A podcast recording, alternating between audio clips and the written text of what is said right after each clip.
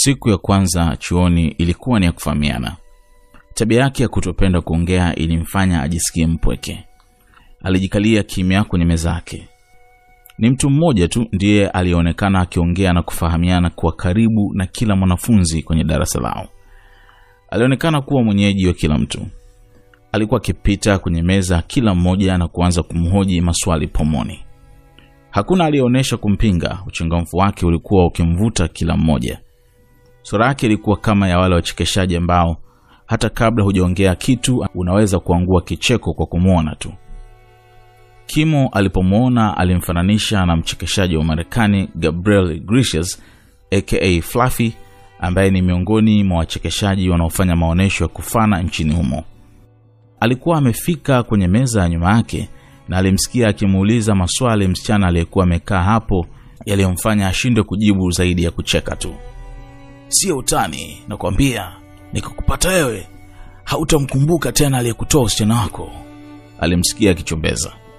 Muda wote huo Kimo alikuwa akijitahidi kupitia karatasi ya kozi walizopaswa kusoma kwenye muhula wa kwanza chuoni hapo.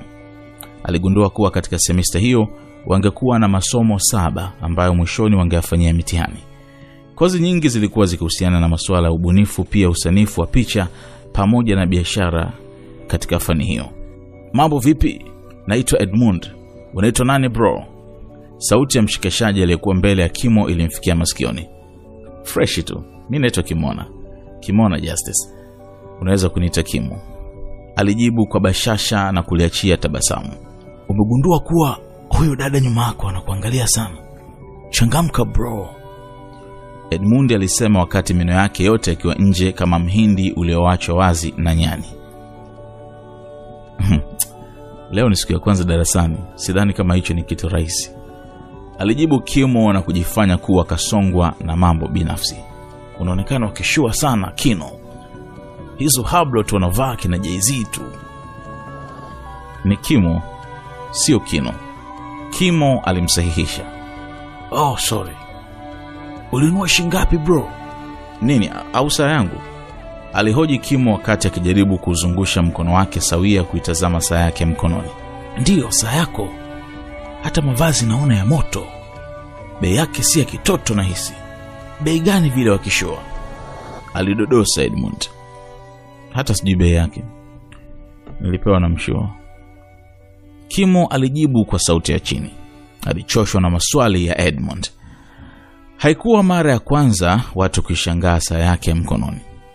Ilikuwa ni saa nyeusi, na hata kwa mtu asiye na uzoefu wa mambo ya saa, kwa ilivyoonekana tu, ni rahisi kuamini kuwa haikuwa saa ya bei sawa na fungu la mchicha. Ni Hublot Bing Bang Unico Carbon aliyonunua Johannesburg, Afrika Kusini.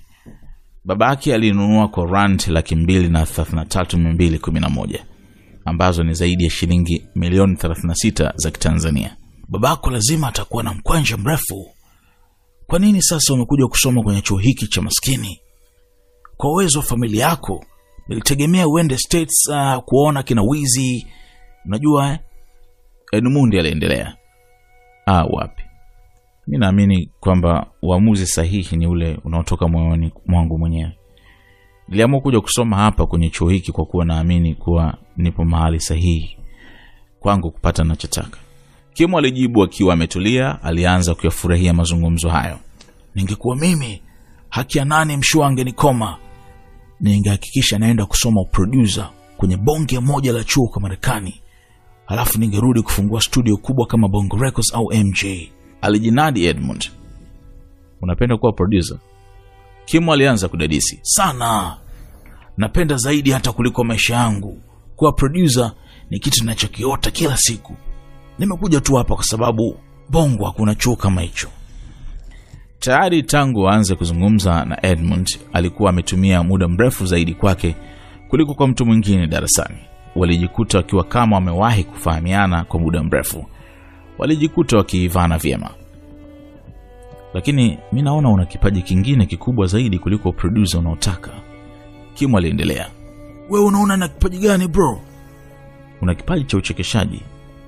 Unamfahamu jamaa anaitwa Gabriel Iglesias? pana simfahamu. Kevin Hart? Kevin Hart, Kevin Hart, Kevin Kevin Hart namfahamu, si yule ambaye ameigiza filamu moja hivi inaitwa mm, Ride Along na Ice Cube. Yes, ndiye. Hao jamaa wanaingiza mamilioni ya dola kwa kuchekesha, kuchekesha watu tu uh, kwenye ukumbi au kwenye viwanja vikubwa. Hebu fikiria uwanja mzima kama ule wa Taifa unajaa kumsikiliza mtu mmoja tu akiwachekesha. Unadhani anaingiza shilingi ngapi? Kimo aliongea kwa msisitizo. Wanaingiza mkwanja mrefu kinoma noma, lakini kibongobongo sidhani kama inawezekana, sisi bado sana, alisema Edmund. Mimi nimekuangalia ulivyoingia humu darasani, umeongea na kila mtu na wote walikuwa wakicheka, wakati ndio mmeonana kwa mara ya kwanza. Unaona hicho ni kitu cha kawaida bro. Wewe ni milionea, hujijui tu. Ah, wapi, mimi nataka kuwa producer tu, alisema Edmund huku akiwa ameanza kuondoka kwenye meza yake baada ya mlango wa darasa kufunguliwa na kuingia mzee mrefu mwenye ndevu na nywele nyeupe na mwenye sura kama ya mtu aliyetoka kuamka. Good afternoon, everyone. Alisalimia na kujibiwa na salamu ya pamoja.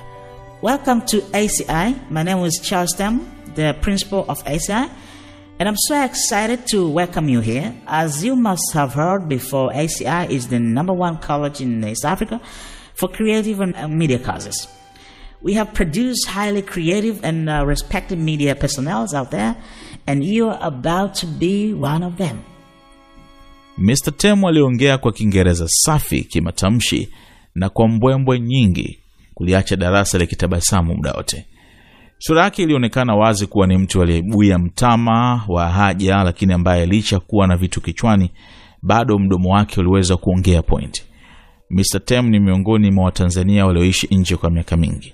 Mara tu baada ya kumaliza kidato cha sita, alizamia Uingereza ambako alifanya karibu kazi zote unazozijua: kazi za ndani, kubeba maboksi, uhudumu wa baa, kufanya kazi kwenye vituo vya kulelea wazee, kazi za usafi wa barabarani, kabla ya kuwa mlinzi kwenye chuo kimoja cha masuala ya kompyuta. Uchangamfu wake na uelewa wa mambo uliwashangaza walimu wa chuo hicho. Mkuu wa chuo aligundua kitu cha ziada kwa Temu na kumpa nafasi ya kujifunza ufundi wa kompyuta kwenye moja ya karakana za chuo hicho. Baada ya miaka miwili, Temu alikuwa mmoja wa mafundi wakubwa wa kompyuta. Kwa juhudi zake alijifunza program na software lukuki za kompyuta na kujikuta akiwa na uelewa mkubwa wa kifaa hicho. Aliishi Uingereza kwa zaidi ya miaka 15 hadi kupata mwanamke wa kuoa. Yeye na mke wake raia wa Uingereza walipata watoto wawili wa kike.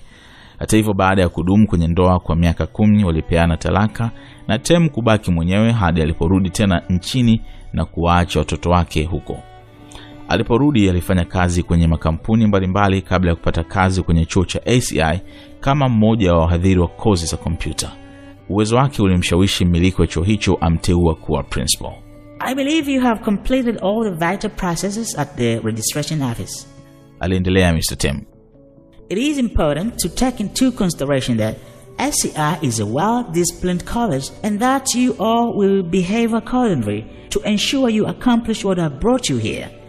Alisisitiza. That being said, I once again welcome you here. See you around. Alimalizia na kuvutia makofi ya kutosha darasani kabla ya kuondoka. Siku ya kwanza ya kimo chuoni hapo haikuwa na mambo mengi zaidi ya Edmund kwenda tena mezani kwake kuzungumza kuhusu ndoto yake ya kuwa producer.